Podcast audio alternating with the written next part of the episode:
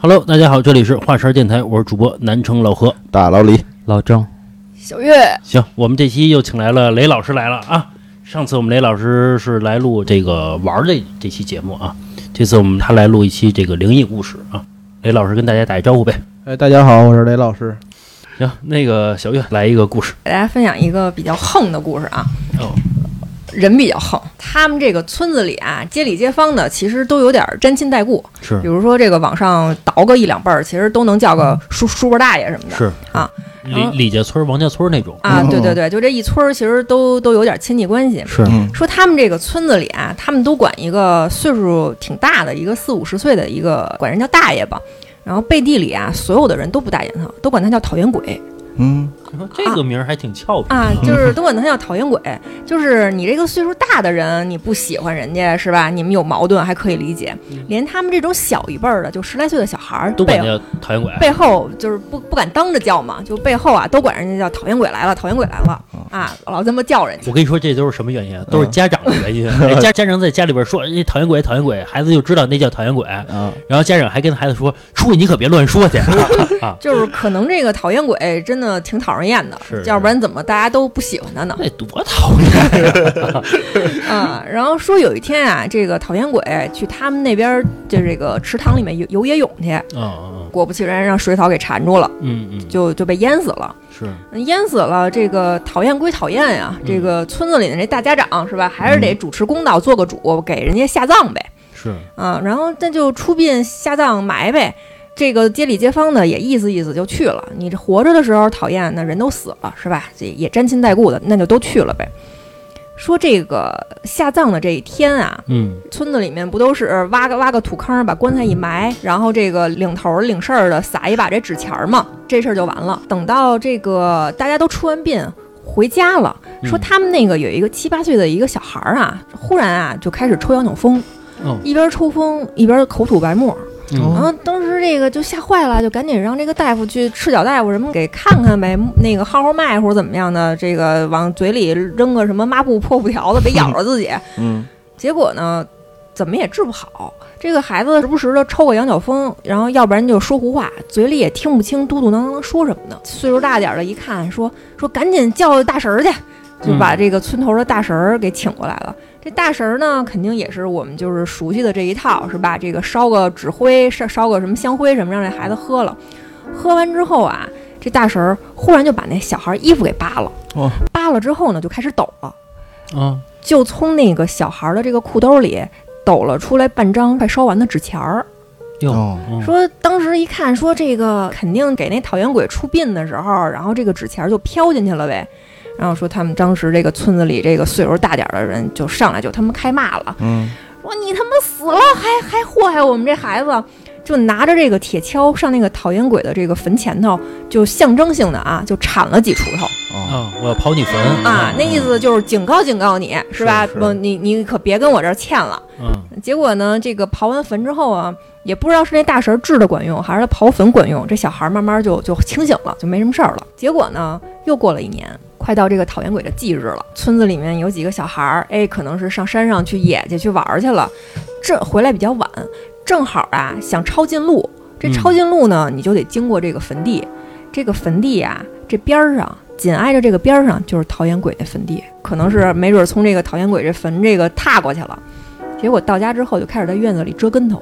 嗯啊，说这小孩儿平时看着呀也他妈文文静静的，忽然啊就跟那体操运动员 似的，邹凯上身了就啊！啊就开始托马斯嗯啊托马斯回旋，然后就开始就在院子里就就打滚儿就折跟头，嗯然后这一看这个那怎么办呀？就再把那大婶儿请过来呗。哎，送体校去吧。而请过来之后啊，反正就是又是经过这个一系列的说给这个叫叫魂儿啊，或者说除除什么这个邪邪祟，就把这孩子慢慢给治过来了。治过来之后呢，说他们这个村子里边这个大家长这回真急了，嗯就真的就找了几个人，就把那个讨厌鬼那个棺材给挖出来了。就是嗯也也挺横的，挖出来之后，这几个人啊也不怕什么你闹不闹的，就是我们就是横，就扛着那棺材就给他这个埋到了村口去了。这讨厌鬼家里边也没别人儿啊，是吧孤家寡人一个。对啊，也也没人管，不要不说这人啊，还得有个儿子，生个闺女的啊，人死了都让人欺负啊！呃不啊是埋村口干嘛去？也呃就是你就甭跟我们这个祖坟里边待着了哦啊！你就是他可能这个村口儿，比如说那个也没什么人经过，是吧？嗯就给他找了一个偏远的地方，就跟就哦跟你跟这儿待着吧你，风水也不好的。 其实也欺负人啊。是，嗯他就反正他就分享了这么一故事，说啊讨厌鬼，你说不准不是人家讨厌鬼的干的。也有可能啊是有 冤的是枉我。对有啊的，是鬼，你干嘛非说我呀？是对啊，吧您？坟地里那么多坟呢，你经过那么多，谁让你活着时候那么讨厌呢？ 死了做什么还不都不对 是吧？何况人家也没干什么。你就说这村人得多讨厌他， 什么事儿都赖人身上。行，我再分享一个故事啊。啊，这个故事啊，发生在河北省沧州市，呃，也是这个知名的一个地方啊，白洋淀。哦，嗯，嘎子家，白洋淀有一个特点，啊呃，鸭蛋好，池塘多，嗯，就水多。是，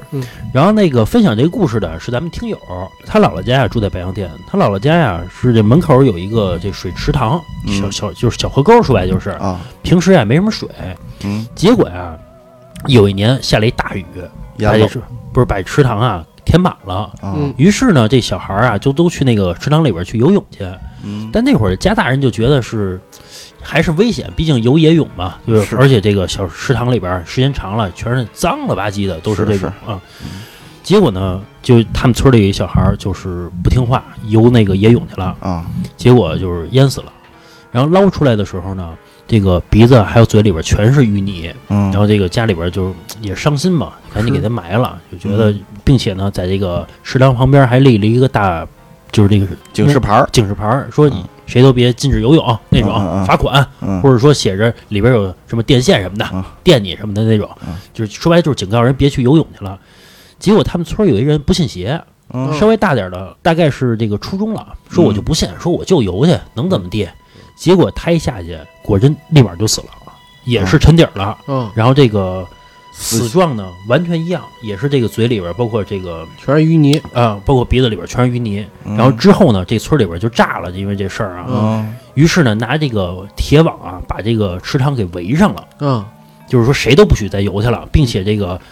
这个村长也是通知所有的这个有孩子的家长，说嗯一定看好了，嗯不能再出现这种问题了。嗯说再出现啊，我这村长都当不了 了，该给我妈了。嗯说这个属于这个危险的事故嘛，对是吧？结果有一人，嗯，是咱们在村委会里边当会计。有一天呢，他这个加班儿，晚上十点多，说这个算这个村里的账嘛，估计算自己能黑多少钱呢啊。然后在这个回家的路途当中呢，他得必须要经过这个小池塘。嗯，他经过池塘的时候，发现一女的在池塘这个边上坐着，他就说。这么晚了，十点多了，尤其在村里边一点灯都没有，是，就借着月光看见一个女孩儿，嗯说你这个坐这儿干嘛呢？说你是洗衣服，也不至于说晚上非要洗啊。他就好从远处啊就问这个女孩儿说你是谁呀、说这个赶紧回家去，嗯说这个老在这儿坐着干嘛呀？嗯，管的还挺多， 啊，是哼这女孩儿不理他，估计是一村里互相估计都认识，或者说他觉得远，他也是一种远亲这种这种关系啊。嗯然后他就过去了，把自行车就停那儿了，然后说嗯这个我过去，哎，拍拍这女的。刚一拍女的呀，发现这女的身上冰凉僵硬的，啊，就说姑娘姑娘，说那个我叫你，你怎么不理我呀？这姑娘一回头啊，是一黑长直一头发，哦，这个没有脸，五官都没有，贞子啊，贞子是有脸的，哦就有点像那个《大内密探》里边那个，就是最后那大 boss，、哦这个这个无脸人、嗯那样一个这么一个。他一看这吓疯了呀，就赶紧这个推着自行车就往回跑。我发现这个可能这个会计啊比较穷，要是我这自行车我肯定不要了，自行车还是毕竟能快一点儿，反正就是推着就赶紧跑。嗯跑完之后回家生了一场大病，嗯，然后这个日渐消瘦，啊慢慢就死了。啊，后来这个村里这事儿也传开了呀，就觉得是你又死人，还有邪事儿，啊这个事儿干脆啊就拿水泥啊把这个填池了池池塘给填平了啊，啊。以后这个给封上，对，后来就再也没有小孩去那游泳了。这么一故事，这是咱听友给我分享的这事儿啊你就别搬杠，别抬杠，我让你去你就别去，啊。对啊对对，这干个脆以后少抬杠。嗯不是老说什么吊死的啊，还有这个淹死的，总是要抓替身嘛，一直都说嘛，说他不抓住一个替身之后，他就没法这个转世了啊，哦这么一个事儿。所以啊，说晚上别老在河边走溜达什么的，老觉得自己抽根烟在河边一走啊有点意境什么啊的，啊，他逮的就是你，别老去这事儿，撞上邪了倒霉了就，啊每每年这个高考完了，全国不得有几个淹的？是吗？嗯，就跳经常河新去闻吧嗯，各种去游泳去，游野泳去。然哦，后我以为你说的是没考好啊啊 没啊，有人跳跳河了是吧？啊啊，我多想不开啊，那是哎，老郑，小时候咱不去那北戴河玩儿去吗？嗯你还记得吗？就是咱们在河边玩儿，然后一会儿就飘上一人来，嗯，然后就死了。对，是吗？对，那肚子已经鼓起来了，对对对。哦，然后我看那个医生还在那块儿给他那个心肺复苏呢，就摁他那个胸口呢、那嗯块儿，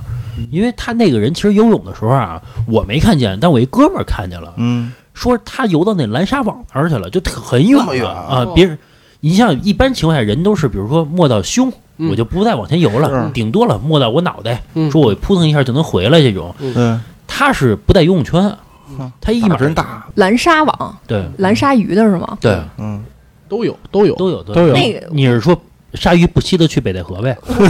我的意思是说，人家可能不是蓝鲨鱼作用的吧，就叫蓝鲨网，就叫叫蓝蓝鲨所有网的都有蓝就鲨叫网蓝鲨，对对对。然后那个，我记得我小时候啊，去这北戴河，包括去青岛游泳去，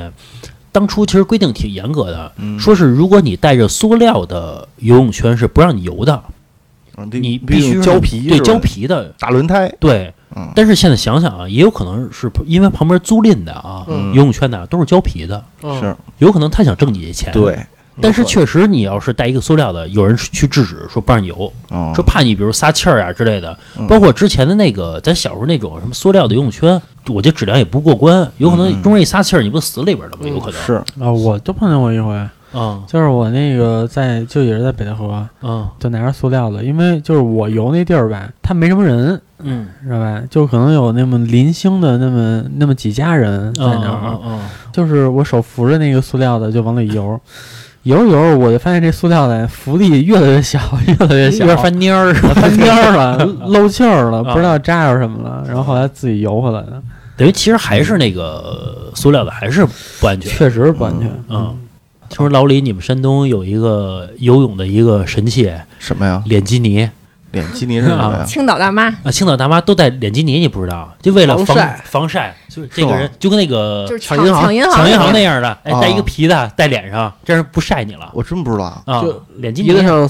出出俩洞，嘴上一个眼儿啊，眼睛上俩眼儿那那个。晒完之鼻子后，嗯鼻子鼻子眼儿啊，那晒完之后不是那个黑圈儿啊？不是，你就留眼睛和鼻孔，还有嘴嘴啊，对我操吧？脸基尼你不知道我吗？真不知道，山东特色啊脸基尼，我们回头搜搜去啊。啊啊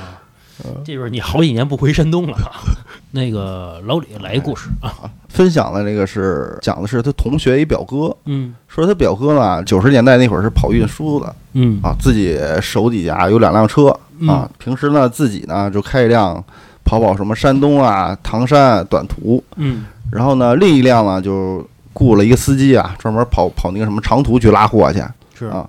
说他这个表哥呢，人啊看上挺憨厚的啊嗯，小时候胆子也小，是但是呢干上运输这行呢之后呢，一点儿胆子就大了。嗯因为呢，这路上啊，什么事儿都发生啊，一点儿点儿也都练起来了。胆儿不大啊，也干不了这行。是说啊，这件事儿啊，说是发生在那个七年前的一个夜里头。嗯然后那天呢，他刚去那个山东的德州去送货去，送那个树脂去。老一扒鸡呢啊，哎呦吧，嗯嗯，说呢就连夜往家赶。他们家好像是在那个叫什么汉谷农场吧，嗯说是，说是一路上啊，不停的在这儿抽烟。一呢就是提神儿嘛，是他睡着了；二呢可能也就是闲着没事儿嘛，解闷儿嘛。是说到了夜里十一点多的时候啊，从那个高速上面下来了，眼看着啊还有二十里路啊就到家了。嗯那会儿那个村儿里头啊，就马路上啊，可能也没路灯吧，嗯就空无一人的，在路上也只能听见他自己的大卡车那个发动机的声儿啊，嗯挺嘈杂的嘛。正好啊，这会儿路过一个村子一个道口，就可能是村头吧，嗯突然这个车啊就熄火了。嗯他哥呢就连续啊启动了好几次，然后这个车呢一点反应没有，嗯所以说他就下车了，看看怎么回事儿，就绕着这个车啊转了好几圈儿，嗯车底下啊、车上头啊都看了，也没有什么异常，嗯然后又回车里了，然后还启动呢，还是一点反应没有。嗯这黑灯瞎火的，这么晚了，一眼看着到家了，车还坏这儿了嘛，嗯不是把那个发动机盖儿给打开了，拿手电啊照了半天嗯，也没发现什么异常。然后他哥啊，心里就是嘖犯嘀咕在那儿，这不是见了鬼了吗？然后他哥说了这么一句，当说完这句话的时候啊，心里哈一颤，嗯，说不会是道上碰见什么邪事儿了啊，邪事儿啊，或者说是什么神鬼之类的了吧？嗯啊，说也不管了，去去心病吧，就照着哈各个方向磕了几个头嗯啊，磕几个头之后呢，说了点客套话什么的，嗯，扭身就上了车了，一打火，哎，还真着了啊！这招儿灵，说是他哥当时哈、就是惊喜万分啊，惊是啊，这事儿还真吓了他一跳嗯啊，喜的是啊，哎，又可以回家了，嗯啊，然后完事儿呢，就一脚油门儿就回家了嘛。嗯第二天下午啊，他找着他隔壁村儿有个叫什么李婶儿的了。嗯然后这李婶儿呢是那个专门也是看这事儿的嘛，嗯然后就把这事儿啊从头到尾跟这个李婶儿说了一遍。这李婶儿呢说是点了一根香啊，看着这个香啊，然后就开始说话，嗯说啊说他俩是从那个山东搭你车回来的，说娘家呀、就住在你西火那个村儿里头哦啊。说他俩啊去世了有几十年了，是一姐俩。说他俩想回家，就是搭你一车，啊，没有什么打算要害你什么的。说我给你念叨念叨，你不用担心。啊，就说了这个。他哥一听这话，啊心里就是不害怕了嘛。嗯反正听老辈儿说啊，这样的邪事儿也挺多的。他担心的就是怕这两个东西啊，就迷上他，就缠上他想的有点多，啊，这美色所迷惑，啊很自信，也行啊，西洋气儿俩，啊，就怕缠上他。是嗯嗯，听那个李婶儿这么一说啊，这心里就放下了。是啊不过打那之后啊，说他哥哈、每次就是路过这个村口的时候啊，嗯都要扭头哈、就往那边看一眼是啊。但是人家问他你看什么了，他哥说啊，我也不知道我看什么。啊，啊，可能就是遇到这么个事儿，就心里头有个念想，有个啊有啊个疙瘩或者对怎么对是着的，是就这么个事儿。啊，这跑长途是不是他们都有点儿这个特殊的就是习惯之类的呀？啊，是对吧？因为你长期跑夜路，尤其在过去的时候，对吧？然后一跑就那么长时间，然后什么人都碰得上，包括你，比如说有时候你睡就睡在车里边儿，嗯，尤其大夜里边儿的，你说这玩意儿，哎，你说那害怕个的小时候那会儿，经常看那大货车啊，或者私家车啊，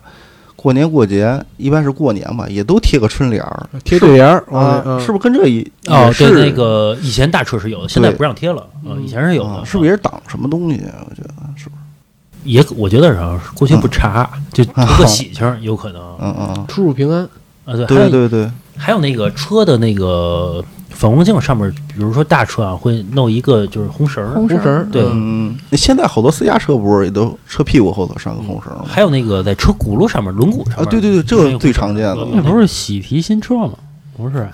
可能不是，我觉得不是因为看那车不算是喜提了，已经啊，都反正能缠我轱看辘都上是了新车，然后然后在是什么新反车还是光中间一大红球，那个哎在在那个反光镜上，然后不是你大红球那是结婚，嗯就是在这个中奖了在这个反光镜上系一个什么的，我看都是新车，嗯，或者看提新车的老在这个车的四周啊放鞭炮， 啊，放对鞭到炮对时对候给车点着了，对对对。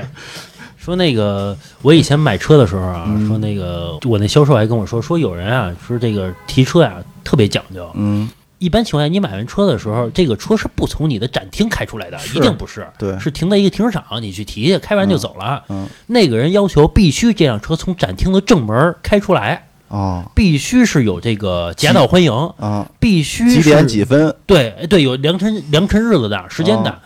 还必须后边放着鞭炮啊、啊是必须的。然后这个车的上面放一大红球，就是那类、类似于这个这个状元呃状元似的红球。哦中奖了，啊我必须是这样的，然后才能开走。说这个是人家也不是说我买完车之后的要求，嗯说买之前必须跟那个跟那销售就谈好了，钱都是第二位啊，啊，什么价格便不便宜都是第二位，咱你就能我这个要求就是你得给我达到了，嗯嗯对我才提这车啊，有这个要求放鞭炮不炸人家那个啊啊。反正现在现在你要要求还可以给你放鞭炮的，还可以的啊哦，也有这样要求的。那你得买多好的车呀，才能哎，跟那没关这系，么满足，哎，跟那没关系。我跟你说，有时候越次的车要求的越多啊，五菱宏光啊什么的，对来可个以放三两蹦挂，子呢， 三蹦子，你要要求可能也行啊。人销售说这车我不 卖啊，现在一鞭炮也不少钱呢啊。行吧，那个小月再来一个劲爆的故事啊。行，我接下来给大家分享一个稍微长一点的故事。分享这个故事的是一个东北的老大哥，他这个事儿啊，大概是持续了两年的时间，嗯嗯比较长。说他呃，大概在一三年的时候去天津的某一个夜场去给人家看场子去，可能就是当个打手啊或者什么的。嗯那会儿可能扫黄没那么 严 重那不是大黑那叫啊啊啊，夜场嘛嗯，就是保安，啊， 对对 啊，这好听个点儿叫看场子 啊，对，其实就去那儿当保安去。然后说正好在那儿啊认识了一个刚从牢里面出来的一个哥们儿。啊，哦，说这俩人处的呢关系还不错，有时候就一块儿喝个酒什么的。嗯说那哥们儿真性情，说这个一喝多了呀就开始呜呜哭，真、哦真哭就呜呜的、嗯有什么委屈？啊，就开始讲跟跟老李似的，啊啊，就开始就跟他讲，就是反正唠酒嗑嘛，就嗯絮絮叨叨的讲他这个前二三十年经历的事儿，哦反正谁都对不起他。嗯，但是呢，在谁都对不起他之余，嗯他讲到了说我这辈子就对不起一个人，说这嗯人是谁？是他老婆。嗯哦说他那个时候喝多了，一喝多就打他老婆，哦，是家暴，对不对？家暴打的还特严重，次数多了之后呢，加上他老婆嗯可能也是个烈性的，嗯或者说这个一时就想想窄了，嗯就自杀了哦，啊。然后这个自杀了之后呢，当时这个大哥听了之后吧，心里头就莫名觉得，哎呦，这女的真是挺可怜的，也不知道嗯为什么，就觉得挺伤感的。后来呢，有一年是这个清明节，正好那天啊，俩俩人出去喝完酒，这哥们儿就跟他说，说今儿清明节你陪我烧点纸去吧，嗯我自己啊不敢去，嚯因为可能多多少少觉得他老婆死跟他有关系。哦有愧疚感，啊，对，嗯这老不因他而死嘛。嗯嗯然后他这个大哥说：“行，那我就去呗，我我不怕这个，我又没做什么亏心事儿。哎，就陪着他去烧这纸去了。嗯说是在烧这纸的时候，他就发现呀，这个天没有风，嗯，但是呢，他无论站哪个方向，那个火就朝他这个方向吹嗯哦，啊，无风自动的这个火。嗯啊，然后呢，他当时就觉得我操，这是怎么个意嗯思？啊是就觉得不太对劲儿。然后当天晚上回家之后，他就开始做噩梦，梦里啊，就是有一个看不清脸的一个女人，嗯她只能听见一个这个小小男声儿，反正嗯挺好听的，就开始啊。就在这个梦里，对他的那个哥们儿说：“说老公，我要是死了，你会想我吗？”哇，啊，他也看不清那女人脸，也也看不清他这个哥们儿的脸，就隐约觉得那个男的肯定是他这个同事。然后他这哥们儿就跟那儿哭，一边哭一边说：“说我当然会想你啊，说你别死。”然后这个他哥们儿这个话刚一停，他就听见扑通一声，就隐约就看见一个穿白衣服的一个女的从这个河里跳下去了。哦，啊，然后醒了之后，他就觉得这个脑子昏昏沉沉的，然后嗯鼻子也不通气儿了，就觉得自己这个感冒了呗，嗯可能是。嗯嗯然后他当时呢，回想起这个梦，就觉得不太对劲儿，就给他这个哥们儿打一电话，上来就问他说：“你老婆怎么死的呀？”然后他这哥们儿说：“说我老婆是在我老家跳河死的。”嗯嗯啊，然后他一听，那你说当时是什么心情？哦嗯嗯就嗯我操！你说嗯我陪你烧个纸是吧？嗯我这嗯还这是什么意思呀？这是。然后呢，自打他做完这个梦之后，就嗯连着很多天就开始什么发高烧，然后这个也特别的不舒服。嗯然后等到这个过了几天之之后也没好，有一天上班的时候，哎，就跟他这哥们儿说了，说我陪你烧完纸之后，我做做梦了，然后我遇到什么什么事儿，然后他这哥们儿当时脸色就变了。这大哥说，我当时就看出来啊，这哥们儿就特别紧张，当时就掏出电话来，就给他妈打电话，说妈，小平又回来了。哦啊，然后这个大哥在这旁边一听他说“小平”两个字儿，他这心里头也开始犯嘀咕，为什么？因为这个小平跟他前女友的名字一样。然哦，后这个两个人年少气盛的时候，这个谈恋爱，然后这个分手之后惦记人家，然后说想这个挽回复合呀，人家也不跟他，嗯，然后他就怎么办呀？这个有点这个社会习气，就怎么着啊，把这个“小平”两个字儿纹在自己胸口了。嗯，嗯啊。然后当时就觉得这个事儿不太对，他这个感冒也好不了，然后三天两头就崴脚，一出门就咕噔一下坐地下，嗯你这脚这也受不了啊！这，然后呢，他有一个发小，他把这个事儿跟他发小说了。为什么跟他发小说呢？他发小他妈呀是个出马，哎、哦哦啊哦会看点事儿。然后呢，当时因为他老家是东北的嘛，他这个发小啊听了这事儿之后就问他妈去了。他妈说这事儿啊我也不用过去，我过去也没有用，嗯你就去就行了，让他这个发小帮着拾掇去。嗯，他他这个发小就坐着这个打着飞的就从这个东北就过来了。嗯，说拿了一个红绳儿，让他躺在床上，红绳儿挺长的，红绳的一头呢绑着他的这个大拇哥，然后呢一直顺顺顺顺到他门外头，然后绑在那个门把手上了。嗯然后他这发小一直给他操作这些嘛，一边操作呢，一边跟他自己的母亲打着电话，说怎么处理这事儿。他母亲就在这个电话里就跟他说怎么弄怎么弄，说当时这个隔着这个红绳儿啊，门关着，我也不知道他在外边干什么，可能是烧了点什么东西，念叨念念叨了点什么，然后念叨完了之后呢，他就把这个红绳儿从我手上取下来了，嗯也拿到外边一块儿给烧了。嗯，哎，烧完之后呢，他就觉得这事儿是不是就了了？啊，就是就没什么事儿了呗。这件事儿结束之后，哎，他就把他这个发小也恭恭敬敬的感谢人家，就给送回去了嘛。嗯送回去之后啊，然后他在这个天津又逗留了几个月，也不给人当保安了，说自己拾掇点小买卖呗。结果投资了几个小买卖之后呢，生意也都失败了。然后嗯钱也赔了不少，就有点心灰意冷的。算了吧，我就不在外边打工了，嗯回东北老家了。然后回去之后呢，说我得看看我这发小他妈去啊，是吧？看看老太太去，这个感谢人家帮我消这灾，买了点瓜果梨桃啊，瞧瞧人家去，说蹭顿饭再走吧。然后在吃饭的时候呢，他就问这个老太太说：“阿姨，就是前段时间跟着我的那个没脸子，他们东北啊管这个鬼魂儿就是女鬼嗯叫没脸子、嗯啊，说跟着我这个没脸子走了吗？”然后这老太太呀、就是也慈眉善目的，笑呵呵的，摸了摸就是当初拴着红绳的那个大拇哥，嗯然后就跟他说说他呀没走哦啊，哦但是他呢，就是也不是说经常就是说跟着你或者怎么样的，说你你这没什么事儿，你就甭想了。这大哥一听这饭也咽不下去了， 嗯说我操，我身上老骑着一个，这我哪受得了啊？嗯，嗯你想我在天津招的一事儿，跟着我回东北来了，问我这日子我还能过吗？但是这老太太呢，就跟他说说这个事儿啊，我没法给你破，你也不用说想着去破这事儿，他不会伤害你的。嗯但是大哥说，我操，我这个我那心里犯膈应了啊那我那我肯定不行啊。就是这个时候已经是一五年的事儿了，嗯因为他一三年碰到这女的嘛，已经过了两年了。然后在这个一五年的那年夏天，嗯，他闪婚了，碰见一个当地的一大姐，认识四天就跟人结婚了。这也太闪了吧？太闪了啊啊！然后说领证儿的那天呀，他都不知道他大名叫什么。嚯，我嚯估计呀，不是什么好认识的，估计嗯什么玲玲、花花的，是吧？瑶瑶什么的啊，， 对，怎么老有个瑶瑶啊？瑶瑶是谁？嗯好女孩能有叫瑶瑶的吗？啊，嗯。然后闪婚之后呢，这个婚姻就维持了二十多天，俩人就离了。嗯，然后他说这个具体的事儿，我我这个前前后后就一个月呀、 啊啊，就一个月。然后这个离完婚之后，说他这个整个人呀、这个身体就更不好了，然后每每天这个浑浑噩噩的，这个你说事业也失败，存款也没有，婚姻也失败。然后有一天晚上啊，跟他这个朋友喝完酒，然后说他自己住，养了一个小狗。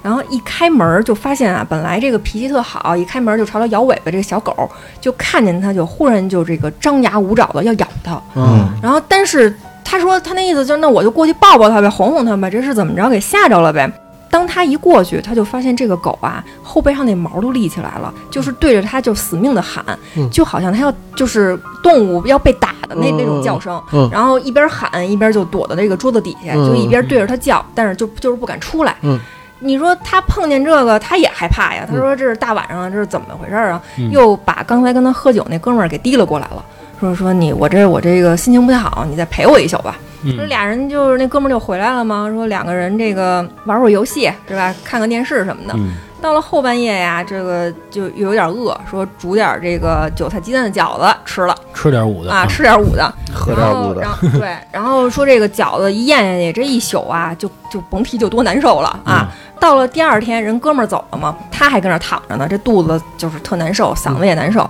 当时他的这想法就是：我操他妈的，我一大老爷们儿，我让你一个女鬼欺负我这么长时间，嗯说我他妈不过了，我跟你丫拼了。嗯然后就起来以后啊，就上这个厕所去就抠嗓子眼儿，嗯然后把这胃里的东西全给吐出来了。一看啊，说吐出来全是就是那种黄黑色的东西，什么韭菜都没见着。当时一看这个，那肯定就是就就就觉得我我就我就跟你拼了吧，是吧？然后呢，就找了自己的一个这个远房亲戚，当时一直都都知道他这个亲戚会看事儿，但是一般不给人看。嗯，当时呢，就是买还是买了点瓜果梨桃，说一到了人家这个这个亲戚家，砰就给人跪下了，说上来就说您今天务必你得救救我，我是活不了了、嗯啊！他的这个亲戚经过一系列的这个他们的这个做法也好啊，或者什么的，看了看他就说说一个女的三十多岁跳河死的，披头散发，叫小平。我操，当时这哥们儿跟你的反应一样啊，说嗯我操，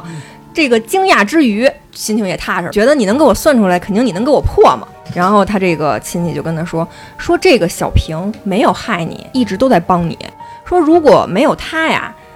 你指不定在天津就是没准早让人打死了。说因为什么？说你看啊，比如你出门你崴脚，是这个小平不让你出门，没准你那天出门就会碰到什么事儿。然后还有说你那个前妻，就你二十多天就离婚那前妻，也是这个小平给你找的。说你这离婚了，他能不生气吗？就是他的这段婚姻，他跟他这前妻是这个小平前前后后忙到了很长时间才给定下来的。说他跟他前妻双方的这个保家仙儿，就是类似于就是说秘密开会了好几次嗯啊哦啊 啊，把把这俩孩子的这个事儿给定下来了。也没什么别的事儿啊，干啊，啊爱干这保媒拉线儿的事儿啊， 嗯，对说这个小平跟着他呀，为什么跟着他？是觉得他是个好人，然后呢，也知道他认识很多这种会看事儿的人。嗯，说他想跟着他呀，以后说当个烟魂，烟就是烟雾的烟，魂就是魂魂魄的魂，是他们当地的一个称呼嘛，就是当烟魂就可以修行了。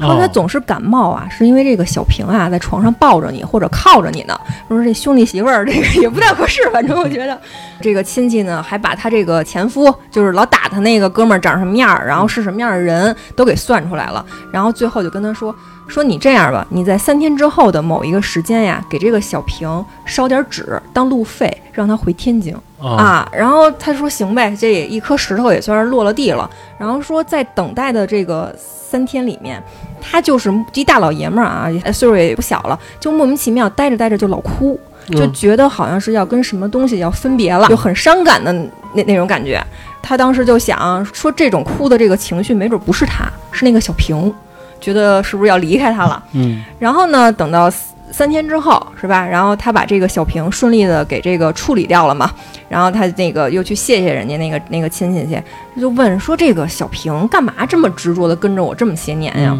然后他那长辈就说呀，说你胸口那俩字儿啊纹少了。说你应该把你前女友那身份证号纹 上去，让人家知道这个小平不是那个小平。误会了哦啊，以为说你一直惦记我呢反，正、哦反正就是分享了这么一故事。哎，关键是啊，小平回天津还得给他买票，我觉得这挺扯了。而且还有这个说这纹身啊，说人不是说最大的忌讳，说就是把自己自己的女朋友的名字纹在这胸口身上嘛或者纹在身上嘛，对吧？嗯，万一分手了就不好说了这事儿。啊对，我跟你说有真事儿啊，我大学同学这个一女孩儿，嗯，当然我没法看啊，人家说她说她纹身了，这女的还是确实平平时老去夜店，成天混的那种玩儿啊，嗯，她相信我也相信她纹身了，因为纹身也确实不是什么大事儿。但是呢，在我大学的时候纹身确实有有点早，对吧？嗯纹身，她纹了一个 music，闻哪她儿给我了？屁股上面了，啊啊，但是我没法看啊。后来是，不用老强调这句， 然后后来我说你干嘛纹一 music 呀？她说我前男友叫音乐，哦哦就叫音，姓音叫乐，叫嗯音乐。哦，他说我纹了一 music，我说那人家纹了吗？他说人家纹了我一名字。嗯对，我说你这占便宜，你这分手之后你还怎么说都行，我就是喜欢音乐，啊，怎么说都我行，就喜欢屁股有节奏，啪啪啪。行，那个雷老师还有一个故事啊，跟大家我说这一下。也是一个托梦的故事，也是我媳妇儿给我分享过来的。我媳妇儿他们家那边是一个呃城市那种四周啊都是山区，然后需要挖这个隧道。啊啊，嗯，说我媳妇儿她爸妈就认识一朋友，就是这个挖隧道的这个包工头儿，嗯说当时想给一个山呃炸一个洞，然后去挖隧道的时候呢，就前一天晚上做了个梦，嗯嗯梦见有一个蛇，嗯这个蛇呢会说人话。啊啊，就跟说说你们这个洞呢，或者是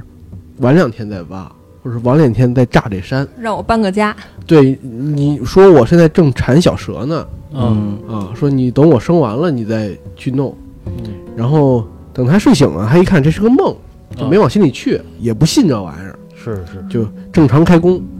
把人母婴室给炸了。炸完之后呢，就是进去看的时候啊，还真发现有蛇的尸体。过那么一阵儿吧，反正这这这这个包工头啊，就身体也不好了，也啊就也死了。邪性的是，就是说他们那个山上好像蛇很多，啊因为嗯他炸好几个隧道，嗯有好几个这个人啊，嗯，都是做了这个梦，然后最后都去世了哦哦啊。一个没跑嗯哦啊，啊，这个你说。也没法信这事儿。你说那我开工呢，都跟人谈好了，比如说这个、嗯这个我得动工了，结果因为这个，我说我因为一个梦，然后我说咱们晚几天再开工，啊，这理由也不成立啊。这每天都是钱啊，在里头。对，咱们谈好了工期了，我说明天开工，结果你说这个不开工的原因，我说因为一条小蛇什么的。啊，谁信啊？关键人家觉得也跟我没关系，你咱俩谈好的事儿，你就按着谈好估的计来还呗，是吧？嗯是吧？闹的动静不够大。你是说怎么叫闹动静大呀？你像那个北顶娘娘庙那个动静就很大嘛，你说哪个娘娘庙啊？就是鸟巢那鸟个北顶巢那娘个哦娘庙。哦哦，之前大飞也讲过那故事嘛，嗯说那个一动工，说娘娘庙就开始刮那种邪风、大哎风之之类的那种。哎对对是吧对对对啊对是嗯，反正我觉得挺为难人的。嗯，确实是。而且你说你挖的时候，他也没法说我轻轻拿轻放这东西，他一大铲子下去，直接就给推了这事儿。包括他有可能挖隧道是炸山，对，就直接给炸了就，也没有办法。最后再给大家分享一个故事啊，这个故事也是比较长的一个故事，这个历经了很多很多年。嗯这个楼主讲的就是他们家自己的一件亲身经历，说他呀，他有两个姐姐，嗯跟他岁数差的比较大，嗯然后呢，还有一个三三哥，这个三哥呢跟他岁数差的稍微小一点吧嗯，差个五六岁。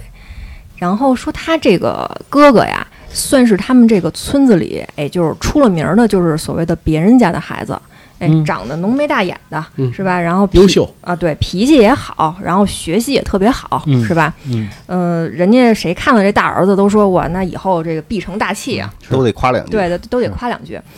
但是这个孩子呢，可能就是因为啊太优秀了，嗯街里街坊的小孩儿啊，包括同学什么的，老挤兑人家，老欺负他哦啊。当时这个孩子好打架嘛，嗯，他不跟人打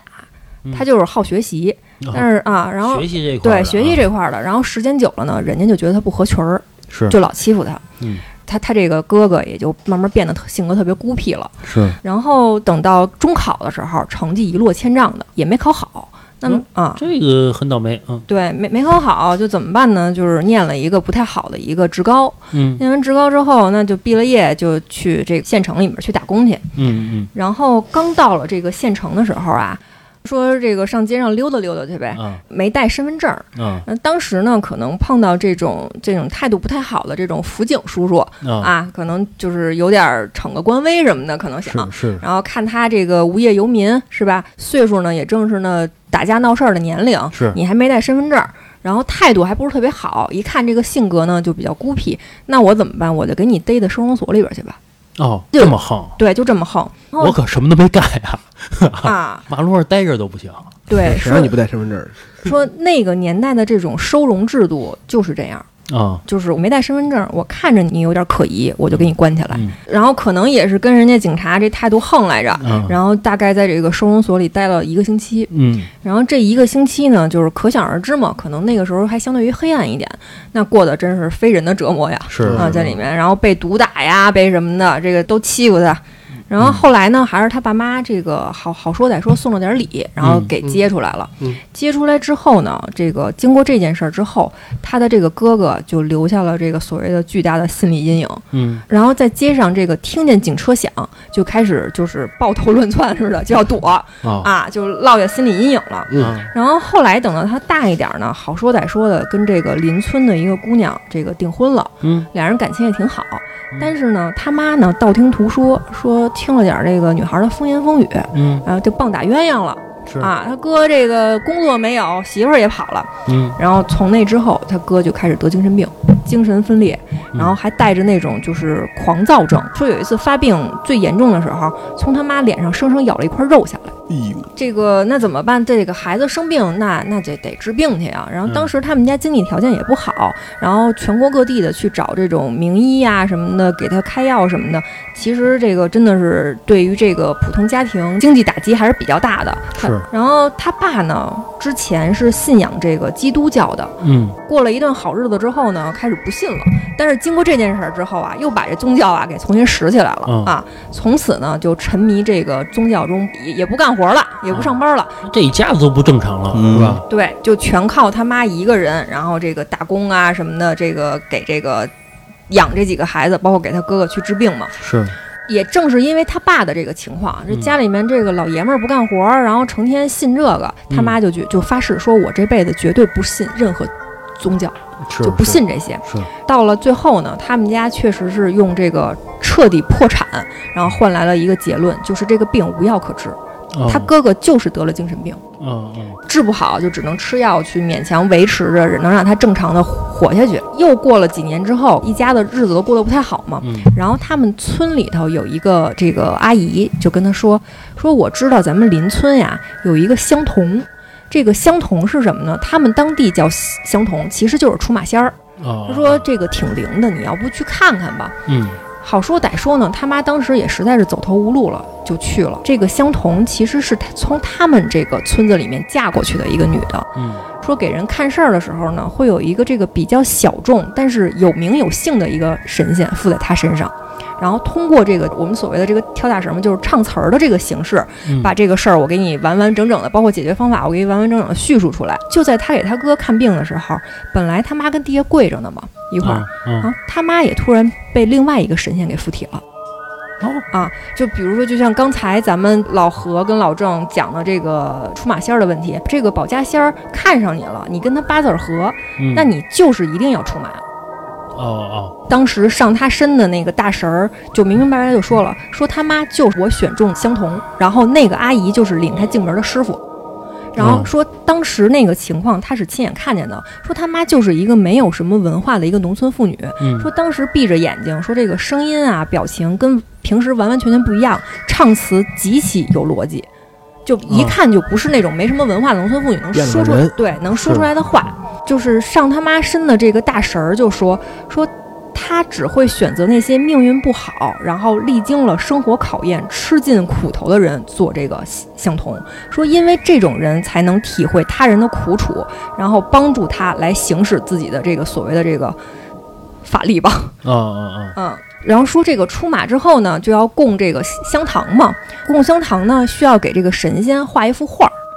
哦但是呢，谁也不知道这个神仙长什么样儿，嗯只能去这种专门给神仙画像的一个画匠那儿去画这个画儿。嗯有了这个画儿，才才算是有这个正式的堂口嘛。嗯然后当时就去问这个画画的这个人，说：“那这个画怎么画呀？”那个画匠就跟他说：“说谁也不知道神仙长什么样儿，但是你看所有的这个香堂上供的那个画儿，都是一个真真正正的有形象的。这个形象是哪儿来的？是照着人来画的。那这个人怎么找？”这个画匠就跟他妈说：“说你哪哪天哪天晚上去哪儿哪儿哪儿，你就在那儿等着。说你碰见的第一个人，哦你就用纸给它大概的描下来，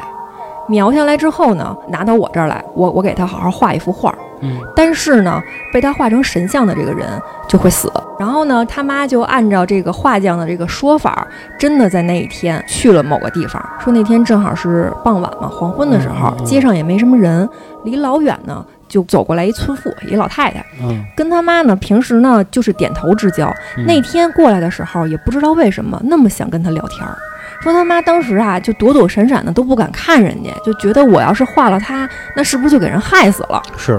但是呢，他还是听信那个画匠的话，然后把这个老太太的这个样子，草草的在纸上给画下来了。他当时也不是那么相信，画完之后那老太太就会死，嗯然后把这个草图呢给那个画匠拿过去了，拿过去之后呢，没过几天，哎，他妈的这个堂口就算是正式的就落成了嘛。嗯果然，在这个堂口落成的当天，说跟他妈打招呼那个老太太就突发心梗去世了。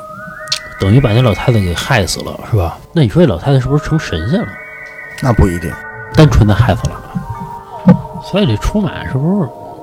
我这么说可能对那个门派不太尊重，嗯是不是有点歪门邪道啊？旁门左道啊。可能就是一切都是有这个因果循环的这个定数吧。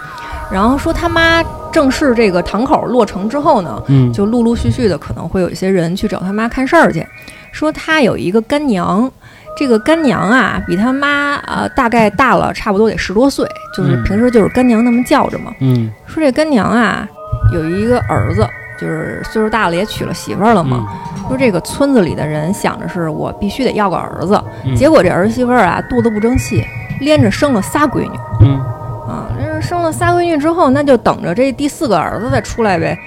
那个时候村子里面这个医院呀、也能模模糊糊的看看性别。嗯嗯，说怀了第四个孩子了，那去这个做做 B 超呗，一看是个女儿，给打掉了。嗯，然后过了一段时间又怀一个，然后又上医院看看吧，又是女儿，又给打掉了。嗯，说连着打了三个孩子，然后呢，他这个儿媳妇儿岁数也大了，大了之后就想着再这样，嗯，我这日子还过不过了？然后就想着说，就最后再搏一把吧。嗯然后他这个干娘就去找这个分享故事楼主的妈妈了，说就好说歹说的，说你得给我们家留一后啊。是，然后他这干娘的意思就是说，想让他妈帮着求一求，好歹给我们家就是送个子儿呗，嗯送个儿子。其实之前就很多次就告诉他，就说其实人家儿媳妇儿想生孩子，嗯是他这个干娘非得要个儿子，逼着人家把孩子给打了。嗯，他妈就说说你这事儿啊，太他妈造孽了，你这好好的孩子留留了好几个，但是因为两个人关系特别好，他就把这事儿给应下来了，等于是又是请这个保家仙儿上身儿了嘛。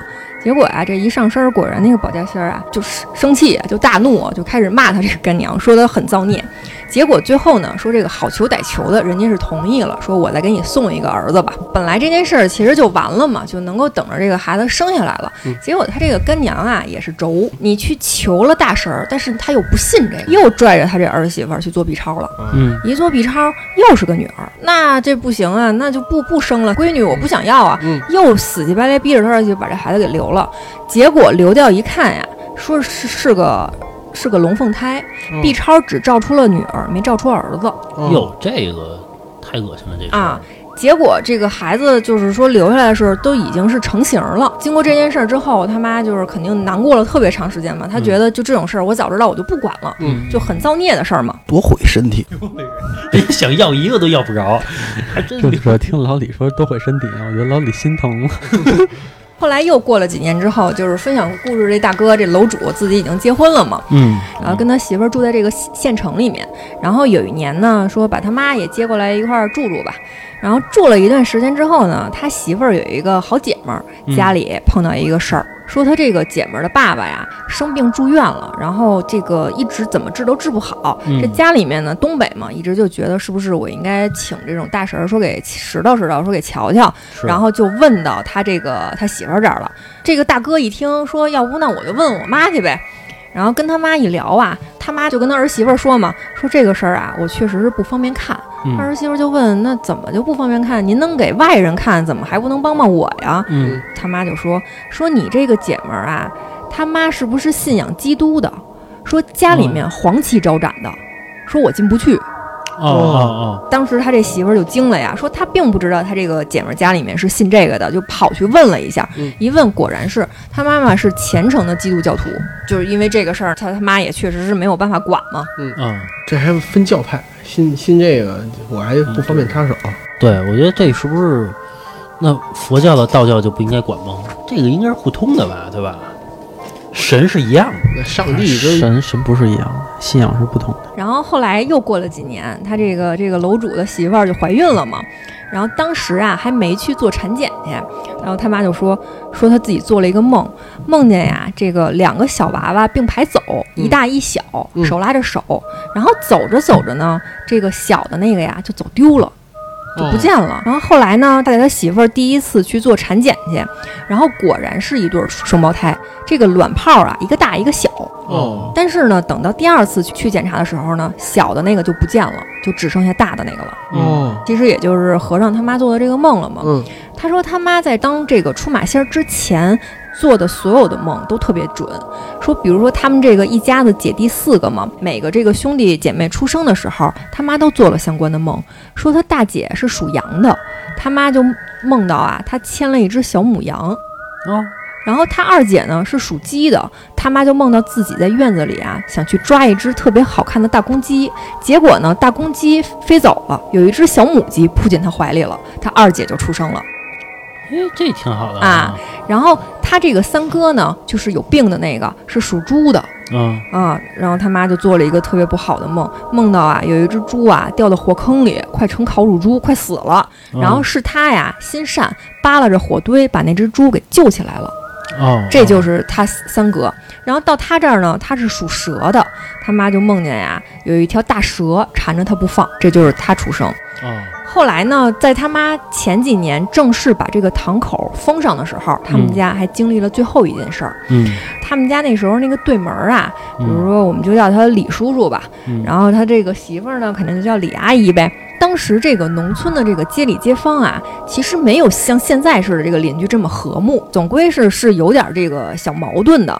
互相也不怎么待见。然后说那个这个李叔叔跟那李阿姨啊，其实也都是六十多岁的人了。说前几年呀、这个李叔叔得了这个肝病，花了不少钱，人也挺痛苦的，然后拖了好多年呢，也治不好。然后后来有一次呢，这个邻居家请了一个外地的这种所谓的法师，嗯说给我们看看风水是不是风水不好。嗯法师呢也不知道给出了什么招儿，然后自打看完之后啊，老李家就是一家人都变得神神秘秘的，说他们家这个大门旁边啊放了一块大青石，就放了一块大石头，嗯这个大石头是他们家这个原来拆这个老宅的这个门的时候那种门枕，这个门枕是什么？就是这个木门垫在那个转轴下边的那个石头。嗯啊就是相当于这个跟杠杆儿似的，方便这个门打开，已经放了挺多年的了，就在他们家这个门旁边放着嘛，也没什么用处，就就是也没想着动它嗯。然后说这个他们家跟这个老李头儿他们家不是正对门儿嗯，是稍微错开一点儿嗯，但是呢，这个石头是跟他们家正对着的。嗯